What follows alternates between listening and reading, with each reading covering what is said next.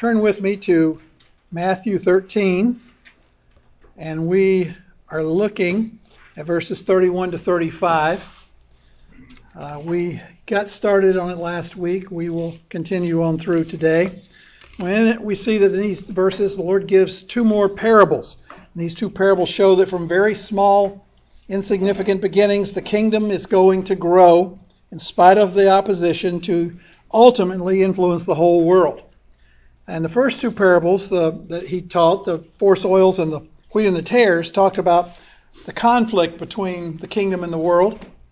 And they talked about the antagonism of evil and good, talked about rejection and infiltration by evil. Uh, but the next two parables talk about the victory of the kingdom and its subjects. And in the end, a little tiny mustard seed fills the earth, and the little piece of leaven leavens the whole loaf of bread. So what starts out very small ends up profoundly influencing everything. So let's read through the parable of the mustard seed, and then we will uh, review that and then continue on. He says, he present, verse 31 and 32, he presented another parable to them, saying, The kingdom of heaven is like a mustard seed, which a man took and sowed in his field, and this is the smallest of all seeds but when it is fully grown, it is the largest of the garden plants, and becomes a tree, so that the birds of the air come and nest in its branches. Once again, Jesus uses the illustration of a farmer planting in his field, and he plants a crop of mustard. As I told you last time, it was the Romans who first experimented with preparing mustard as a condiment. They mixed unfermented grape juice, known as mustum, in uh, it's a Latin word, mustum, uh, with ground up mustard seed paste.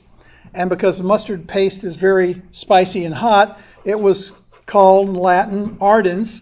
So they it means hot or flaming. And when you take the must from mustum and the ard from ardens, you get the word mustard that was coined. And uh, there's a wide variety of mustard seeds. They're normally very hot. Uh, the yellow mustard that we typically use here in the United States is from the mildest of all the mustard seeds all the varieties, and then we mix it with a high proportion of vinegar so it's not hot like other forms of mustard. Uh, but mustard's used has been used as a condiment, a food flavoring. It's used to make a mustard plaster, which is a poultice to serve as a protective dressing for a wound or to stimulate healing. So it was a valuable crop and resource in biblical times. It was used for all of those purposes. And so the disciples would have been very familiar with seeing uh, plots of large mustard bushes planted for the production of their seeds, and uh, they would have seen the mustard seeds for sale in the local town square on market day, along, of course, with the leaves, uh, which were used as a green. And in uh, verse 32, it says that the mustard seed is the smallest of all seeds. And as we talked about last week, the critics of Scripture want to attack the Bible. They pounce on that. They say this proves that the Bible's not inerrant because everyone knows that a wild orchid seed is smaller than a mustard seed. And therefore, since Jesus didn't know that, he's not God. Uh, or else they'll say he knew they were wrong, but he accommodated their ignorance. Um, so the critics say Jesus is wrong. He's either wrong because he's ignorant or he's wrong because he's going along with their error. Either way, you inerrantists are in trouble. And so, how do we respond? Well, as I pointed out, you notice the word garden plants there? The Greek word there refers to garden vegetables, garden greens that are grown purposely to be eaten. Uh, it refers to plants that are planted as a crop to be eaten in opposition to wild plants like the wild orchid. They, these are agricultural plants which are grown for the purpose of producing edible vegetables, greens, and seeds. Of all the seeds that were sown in the East, or that are sown there today for the purpose of of producing edible products, the mustard seed was then and still is today the smallest seed. Um, Jesus is speaking within a framework in which what he says is exactly correct. When Jesus says a man sowed the smallest seed that's ever sowed, he was absolutely right. Uh, so then, continuing on in verse 32, he says that the mustard seed is the smallest of all seeds. When it's fully grown, it's the largest of the garden plants, becomes a tree so the birds of the air come and nest in its branches. And this particular mustard seed grows to into a bush that's normally about seven to eight feet high, which is a very good sized garden plant. Uh, but you notice it's considered to be an herb, mustard. Uh, And frequently, what's unusual about it is that frequently it grows to a height of 12 to 15 feet. Uh, one writer talks about them being higher than a horse and a rider. Uh, another writer says that the horse and the rider could ride under the branches of the mustard bush. Uh, so that's a big bush. And what the Lord is saying is that you have no real connection between the smallest smallness of the seed and the largeness of the end result. Uh, you have the very small seed issuing in the very largest bush that can grow. Uh, so the parable is not an exaggeration. It is a statement that was commonly understood by the listeners, as are all the parables. Their point is not an exaggeration. Their point is that they are commonly understood facts of life. Now, let me take you a little deeper into this situation. What does the rest of verse 32 say? It says, The birds of the air come and nest in its branches. The word nest is from a word which means to dwell in, to make a nest, to pitch one's tent in, to settle in. In other words, the plant is large enough that birds can build nests in it without any danger of the branches bending or breaking. It became a large, sturdy bush. Now, please understand, Jesus is speaking prover- proverbially. Uh, he isn't.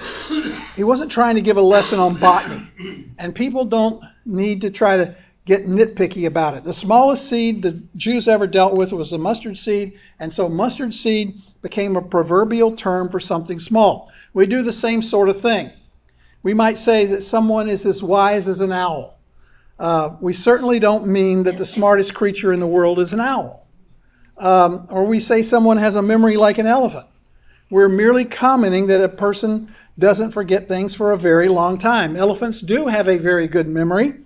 Science tells us that dolphins have a longer one, but the proverb started with elephants, and so that's what we say. Uh, we use proverbs like that, as did the Jews. And so Jesus just used one of their proverbs. For example, the Jews talked about a drop of blood as small as a mustard seed. Uh, they talked about a tiny breach of the Mosaic law being a defilement the size of a mustard seed. Uh, they talked about a blemish or a spot on an animal the size of a mustard seed. To this day, the Arabs talk about faith weighing the amount of a mustard seed. And our Lord even used that same little proverb in Matthew 17 20, where he said, If you have faith the size of a mustard seed, you'll say to this mountain, Move from here to there, and it will move. So he was simply using a story with a proverbial expression that they used and understood. But his, in his marvelous infinite wisdom, he picked a proverb they used that was correct. Now, you understand what the parable says, but now let me tell you what it means. Uh, first, the kingdom is going to start out very small. Can you imagine how important it was to tell the disciples that? Here they are, just a small little group, being smothered by oppression and rejection and blasphemy, and they're probably thinking and saying, well, there's just a handful of us against the whole world. And Jesus says, that's okay. That's the plan. Uh, everything starts from something very, very small. And boy, were they small. In fact, at that point, the kingdom was so small, they didn't even recognize that the kingdom was there.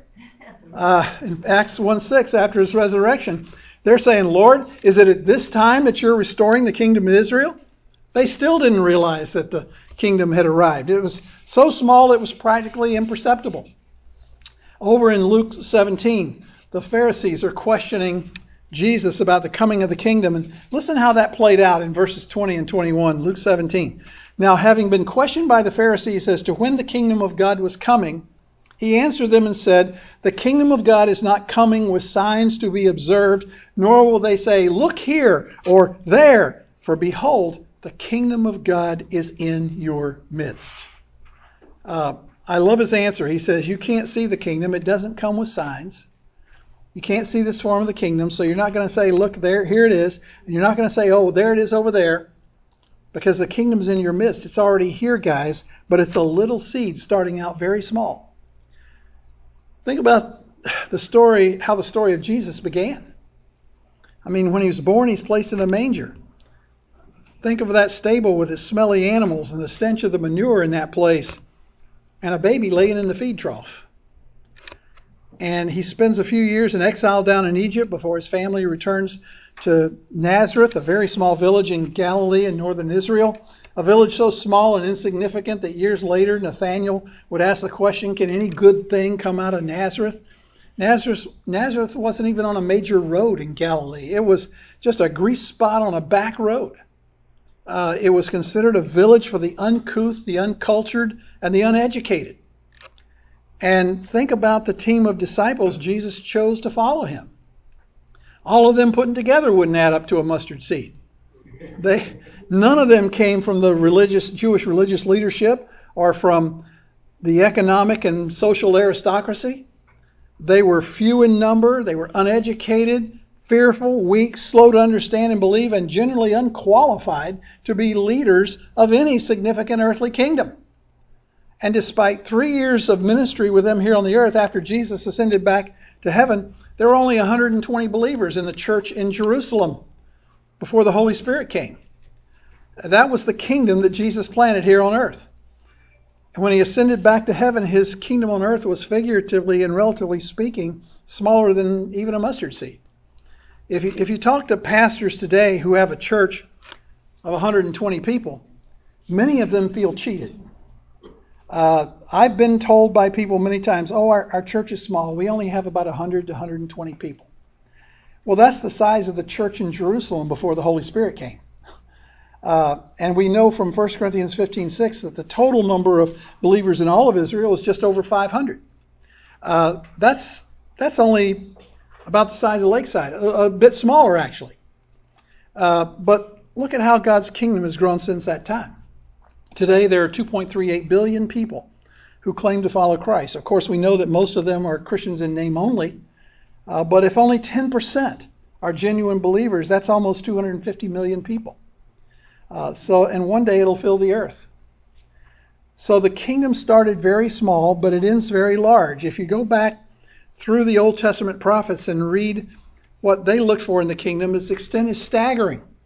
For example, in Psalm 72, 8 to 11, it says, May he also have dominion from sea to sea and from the river to the ends of the earth. Let the desert creatures kneel before him and his enemies lick the dust. Let the kings of Tarshish and of the coastlands bring a present. The kings of Sheba and Seba offer tribute. And let all kings bow down to him. All nations serve him. That's the extent of the kingdom. That's how big the bush gets. Uh, from a tiny little seed to a massive bush. And that's what Jesus wanted the disciples to see that the largest results come from the smallest beginnings. Isaiah saw the same end result. Isaiah 54, 2 and 3 says, Enlarge the place of your tent, stretch out the curtains of your dwellings, do not hold back, lengthen your cords and strengthen your pegs, for you will spread abroad to the right and to the left, and your seed shall possess nations and will resettle the desolate cities. Messiah's kingdom shall extend from shore to shore, from one end of the globe to the other. Jeremiah saw it, Amos saw it, Micah saw it, Zechariah saw it. And I could read you scripture after scripture that the kingdom of Jesus Christ, the kingdom of God, will spread from sea to sea, from land to land, and cover the globe. And ultimately, the millennial kingdom comes and Jesus reigns over the whole earth. In Revelation 11:15 it says the kingdom of the world has become the kingdom of our Lord and his of his Christ and he will reign forever and ever. So these parables take us all the way to the millennium, all to the fullness of the ultimate growth of the kingdom. Christ's rule, no matter how insignificant, no matter how despised, appears at first to be small. But it will grow until its consummation will be amazingly out of proportion to its beginning, such as a mustard seed, mustard bush to its seed. This parable is meant to encourage us. It can be very discouraging, can it, to look around at all that's going on in our nation and think of how true Christianity is being rejected and marginalized, uh, it seems like the kingdom of God is losing the battle in our culture. Uh, and if we feel that way, can you imagine how the disciples felt? I mean, when their leader is being blasphemed in their presence, the sense of hopelessness and defeat must have been overwhelming. And especially when John the Baptist came and he was such an impressive figure, and the people are flocking out to hear him. And it looked like everything that was needed for the kingdom to be established was going to happen. And John was saying, He must increase, but I must decrease. And they're all getting caught up in the sweep of establishing the kingdom. And then the crowds came, and Jesus is performing miracles and healings, and they can see it all beginning to happen. But then something shifted. And there began to be mounting hate and bitterness and rejection. And so the Lord says it's going to start small but it's going to end up big. And we're going to win in the end. The kingdom is going to stretch across the face of the earth and on into eternity forever and ever, and we're going to be a part of that eternal kingdom. Then there's another point I think is interesting. Jesus says this bush gets so big that the birds of the air come and take up their residence and build their nest in it and live in its branches. Now, what do those birds represent? Well, there are some interpreters who think they represent demons uh, because back in the parable of the sower, they represented Satan coming to snatch away the seed of the gospel. But remember this just because they represent Satan in that parable doesn't mean they have to represent him in all the parables. Uh, there's no reason to expect a given figure to always represent the same thing. And the idea of these birds being demons or evil is alien to the context of this parable. So I think there are two thoughts here. First of all, it tells us that the bush is so big that birds can nest in it. There's shade and protection in the tree. Second, these birds live in the tree. Uh, you know why they live there? Because there's seeds in the mustard bush for them to eat. There's, there's food in the tree. They don't need to go searching for food anywhere else. You always read about a mother birds going to find food for their chicks, but the mother bird in this bush can stay home because the food's already there. Now, so look for me for a moment at what I think is a great explanation of this back in Daniel 4. Daniel 4. You can turn there. Uh, you know, one of the things I think many evangelicals do is ignore the Old Testament and its connection to the New Testament. Uh, they focus so much on the New Testament, they overlook how it sheds light on the Old Testament and vice versa. Uh, Dr. Walter Kaiser is one of the foremost Old Testament scholars of our day. Uh, he was the commencement speaker when I graduated from seminary. And uh, I remember him saying that many people have asked him, Dr. Kaiser, you focus so much on the Old Testament. Don't you like the New Testament? And he said, I tell them, yes, I love the New Testament because it reminds me so much of the Old Testament. now, now I want us, so I want us to see one of those connections to the Old Testament uh, that often gets overlooked when we study the New Testament. Look at Daniel 4. Nebuchadnezzar, king of Babylon, greatest of all the world empires, had a dream, and this dream's really interesting. Starting in verse 10, Nebuchadnezzar says, Now these were the visions in my head as I lay on my bed. I was looking, and behold, there was a tree in the middle, midst of the earth, and its height was great. The tree grew large and became strong, and its height reached to the sky, and it was visible to the end of the whole earth. Its foliage was beautiful, its fruit abundant, and in it was food for all. The beasts of the field found shade under it, and the birds of the sky inhabited its branches, and all flesh fed itself from it. Now, what is this? What in the world is he looking at? Well, Daniel answers that in verse 20. He says, The tree that you saw, which became large and grew strong, whose height reached to the sky, and was visible to all the earth, and whose foliage was beautiful and its fruit abundant, and in which there was food for all, under which the beasts of the field inhabited, and whose branches the birds of the sky dwelt. it is you, O king, for you have become great and grown strong, and your greatness has become even greater, and reached to the sky, and your dominion to the end of the earth. So, what's Daniel saying? He's saying that the Babylonian Empire had become like a tree, and all the nations of the world were finding their comfort their security, their food in that tree. Babylon brought culture and education and architecture and economic stability and prosperity to the world, and with those things, a sense of peace. And the beasts and birds that were fed by the tree represent all the nations that were dependent upon and benefiting from the Babylonian Empire. Now flip over to Ezekiel 31. Ezekiel 31, verses 3 to 6.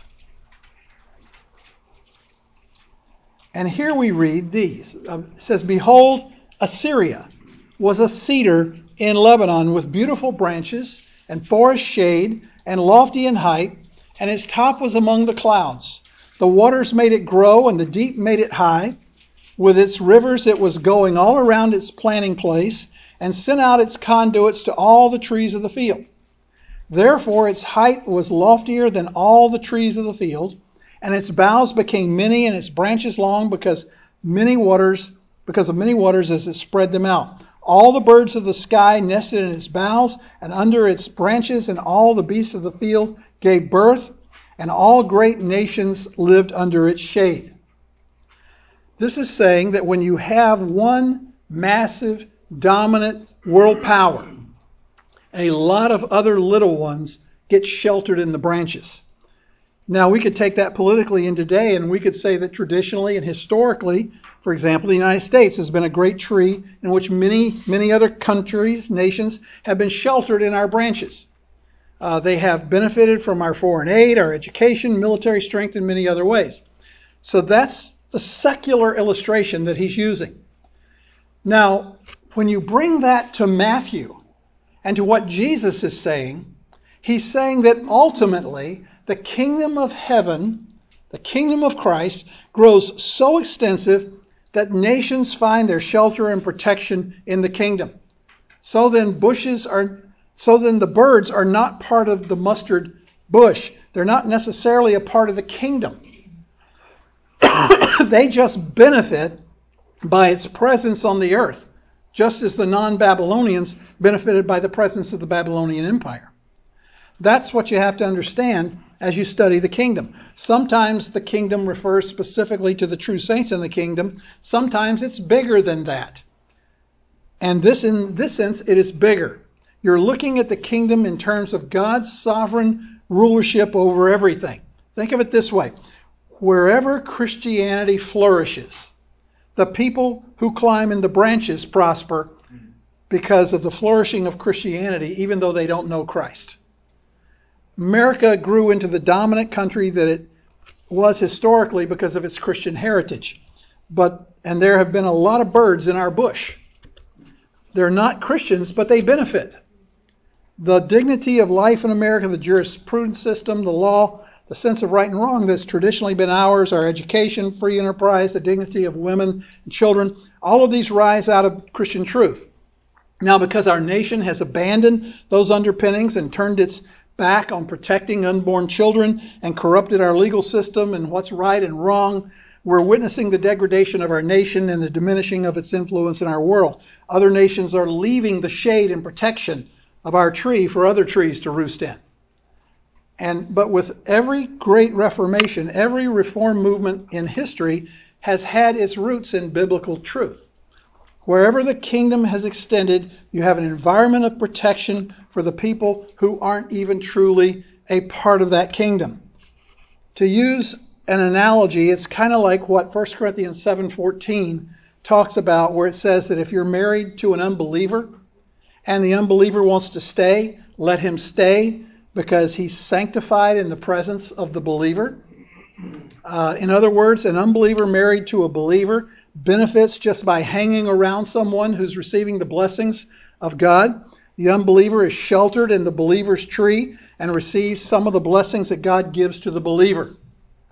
So when the kingdom expands around the world, the people find lodging, who find lodging within that kingdom, are the most blessed people in terms of human life. And what the parable is trying to tell us is that in spite of the opposition, in spite of the three bad soils, in spite of the presence of the tares, we're going to win.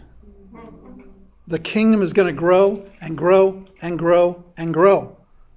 That's the promise of the Lord to encourage us. So we're not a poor little group of people trying to hold the fort. We're on the winning side, and the kingdom is growing, and it will continue to grow.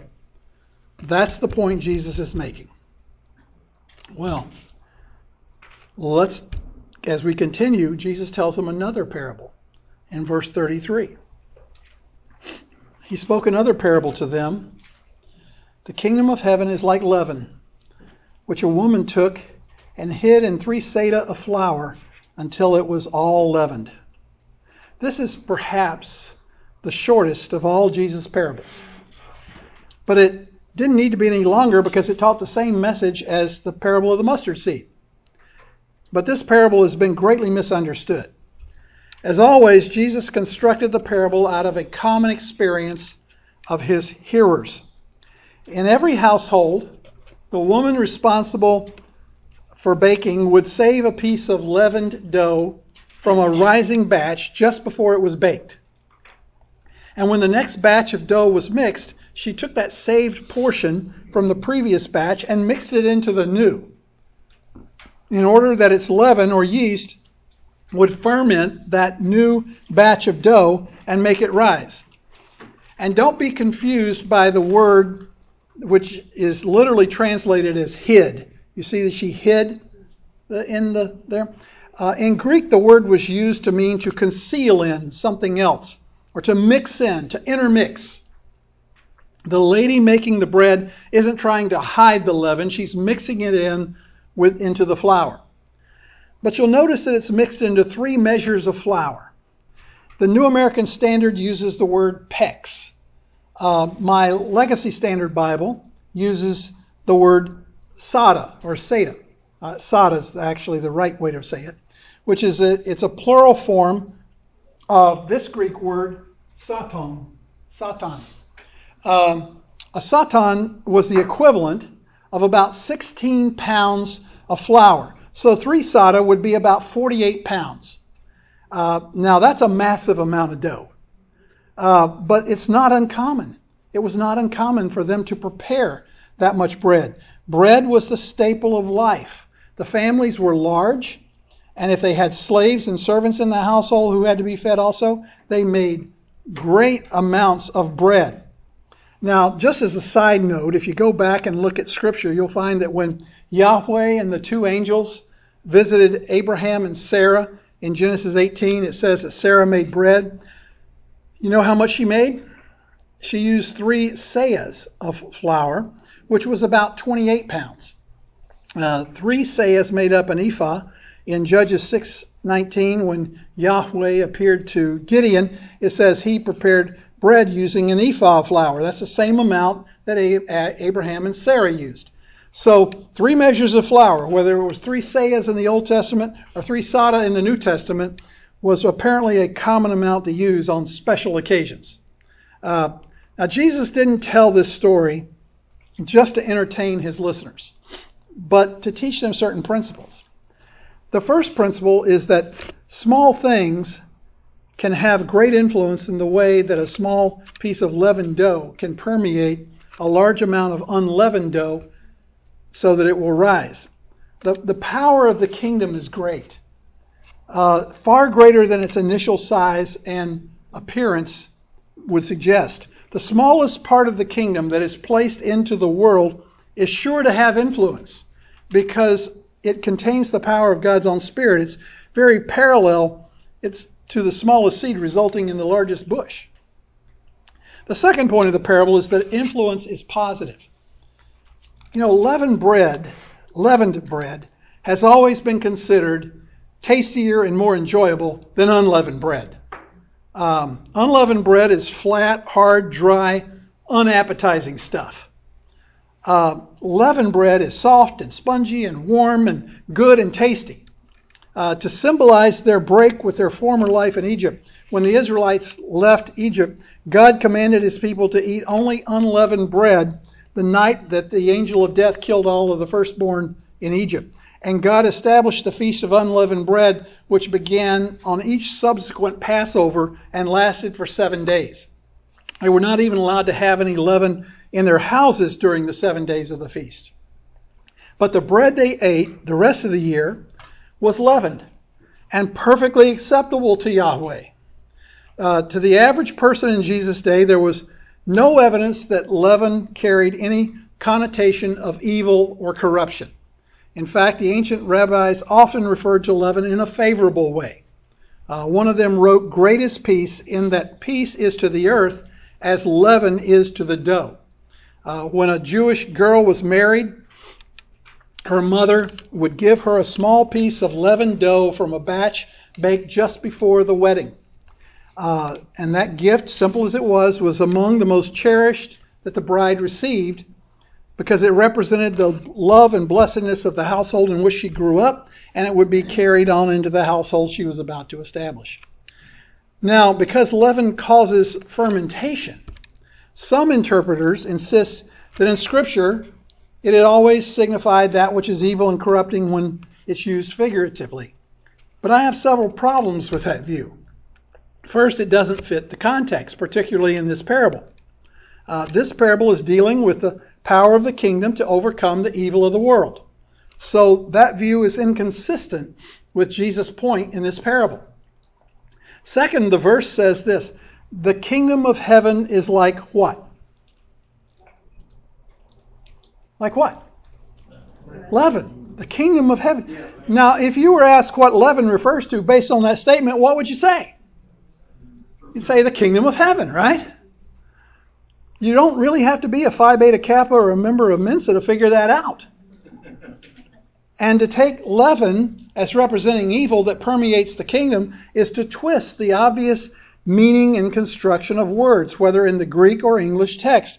And it doesn't fit Jesus' development of this group of parables in which this one parallels the mustard seed. They both illustrate the power of the kingdom to overcome the resistance and opposition illustrated in the parables of the soils and the wheat and the tares.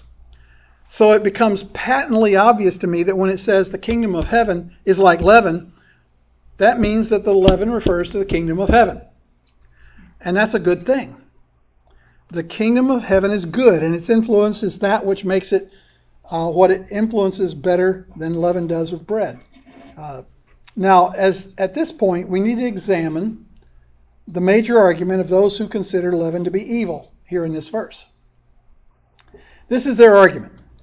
They say that everywhere else in the New Testament, leaven always refers to evil. Therefore, we must be consistent here. And so they will say that even Jesus uses it to refer to evil. So, how do we answer that argument? Well, let's think this through. I know that a lot of you have probably been taught the same thing previously, so listen carefully. Leaven never inherently refers to evil. Okay? That is not its intention. You might say, well, Bruce, what about Luke 12:1 where Jesus said, "Be on your guard for the leaven of the Pharisees, which is hypocrisy." Now, I don't deny that Jesus was using leaven there to represent something evil, namely hypocrisy. But what Jesus was saying is that just as leaven has a permeating influence on bread, so too hypocrisy has a permeating influence in the lives and teaching of the Pharisees. You see, leaven is only a, an analogy for permeating influence. So the point of using the leaven to describe the hypocrisy of the Pharisees was that the hypocrisy of the Pharisees affects them the way leaven affects bread. It permeates everything they do.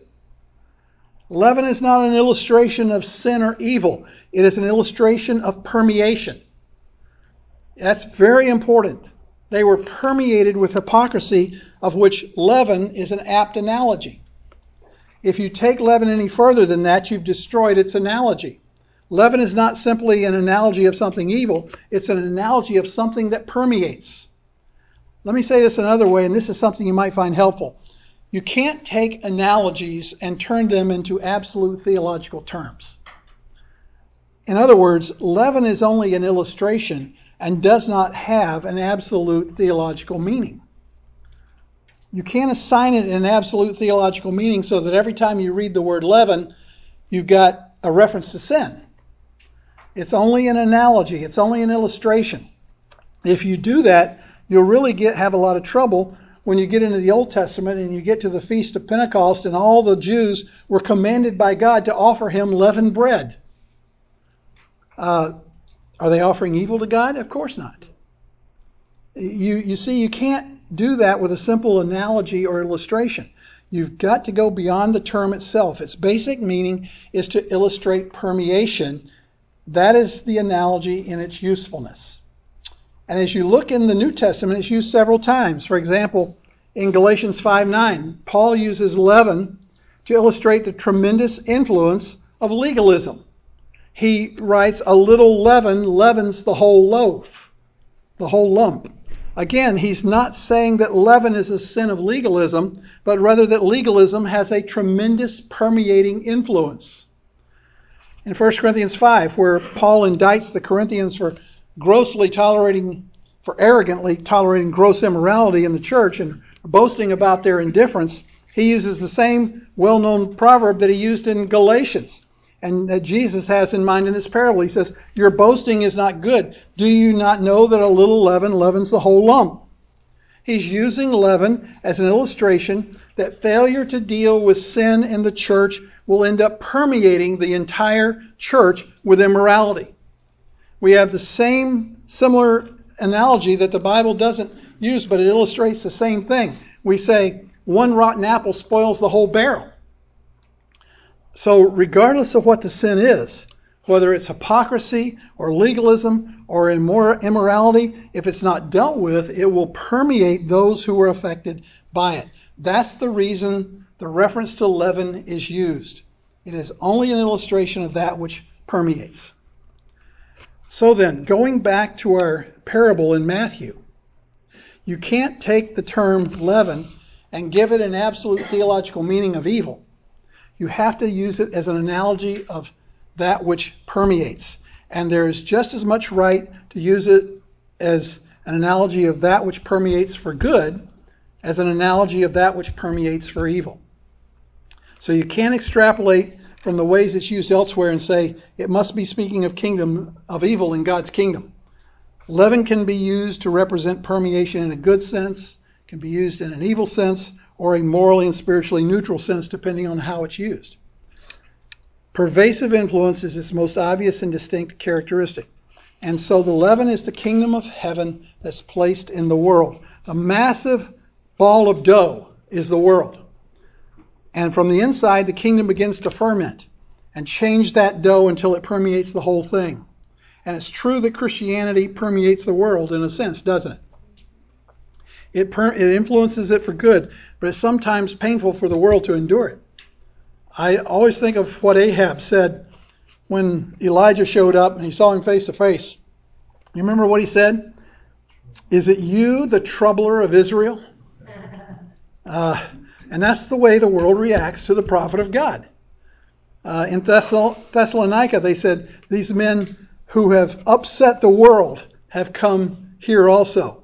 In Philippi, they said, These men are throwing our city into confusion. Believers have been disturbing people for 2,000 years. But look at the results.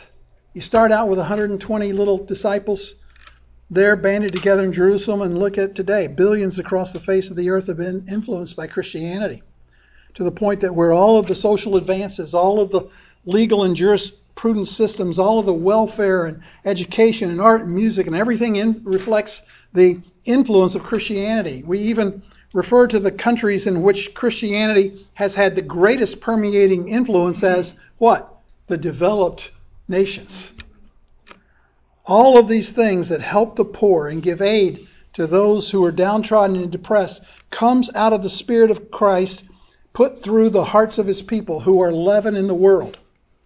If you don't believe that's true, go to the countries that have never known the touch of Christianity and see how they treat people.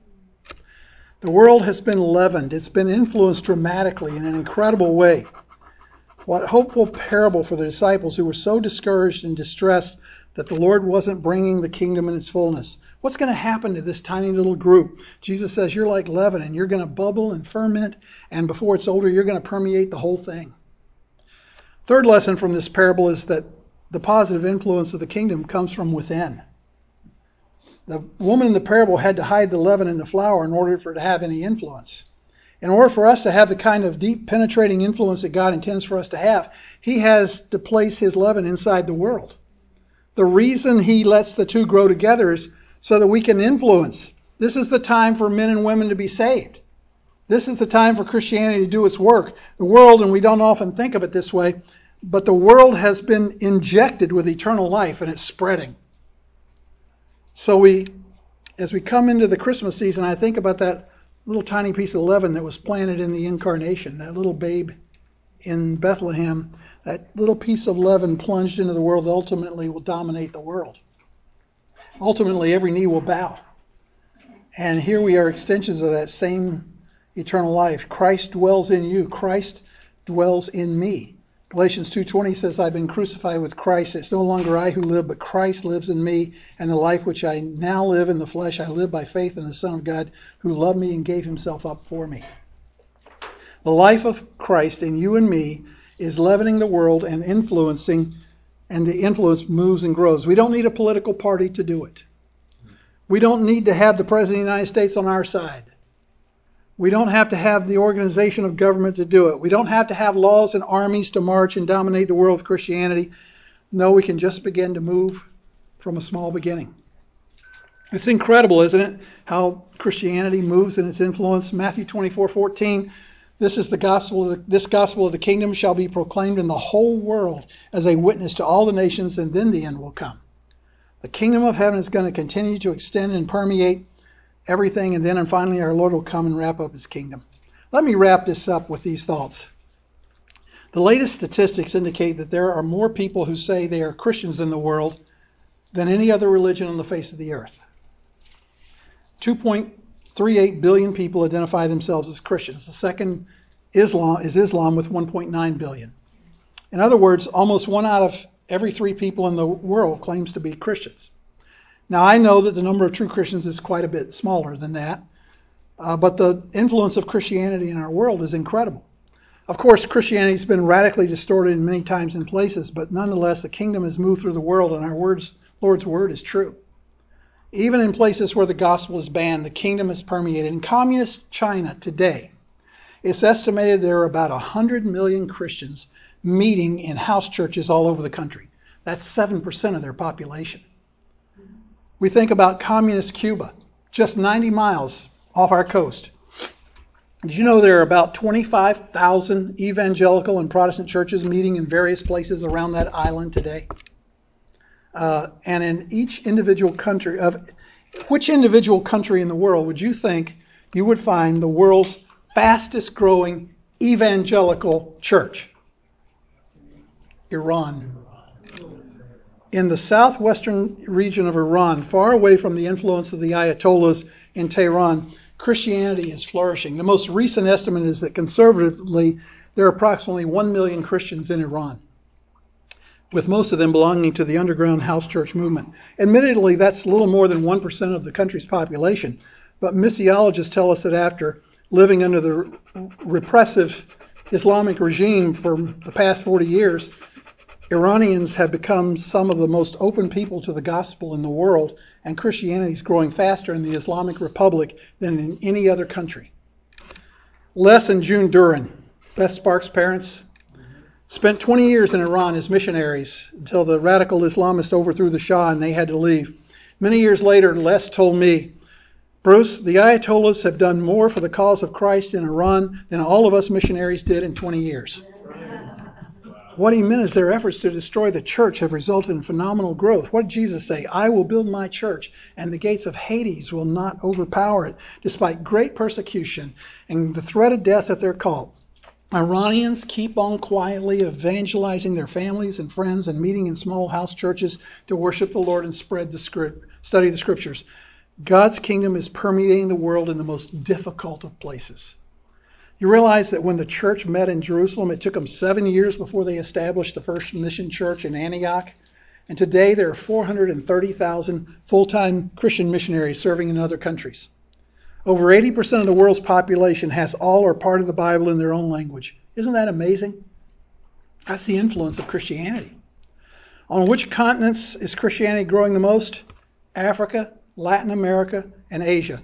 It's declining in America and Europe but it's booming in those other places, particularly Africa. Yes, much of it isn't sound evangelical Christianity, but it's still permeating and influencing the culture of those nations and continents. Christians have built hospitals, schools, and universities all over the world in order to bring healing and education to the people of those countries. They wanted to show the compassion of Christ to the hurting and sick and to teach people to read so they could study God's Word. And even to this day, there are hundreds of Christian hospitals all over the world.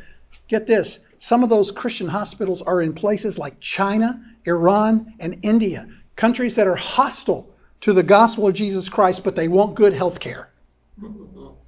So, despite the birds that snatch the seed, despite the scorching sun of persecution, despite the briars of worldly pursuits that choke out some, there's still some good soil. And despite the presence of the tares that are being oversown in the field, the wheat is growing. And with all of its evil opposition, the mustard seed grows bigger and the leaven influences more. Christ is building his kingdom, and the day will come when it all reaches a climax. Revelation 11:15 says, "Then the seventh angel sounded, and there were loud voices in heaven saying, The kingdom of the world has become the kingdom of our Lord and his Christ, and he will reign forever and ever." That's where it's going ultimately. Jesus went, and he will reign. Evil will be destroyed. Those who reject him will be sent to eternal hell. The kingdom will come in its eternal fullness. So the parable of the leaven is a parable of hope. Christ's kingdom is completely permeating and influencing the world. And so we come to the end of these two parables.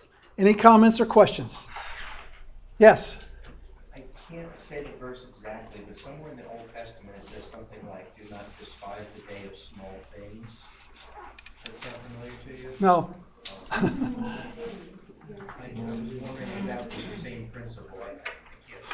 I, have to look at it and study it in context. Always remember the first three rules of biblical interpretation context, context, context. Okay? All right. Let's be dismissed and go and worship the Lord together in our worship service.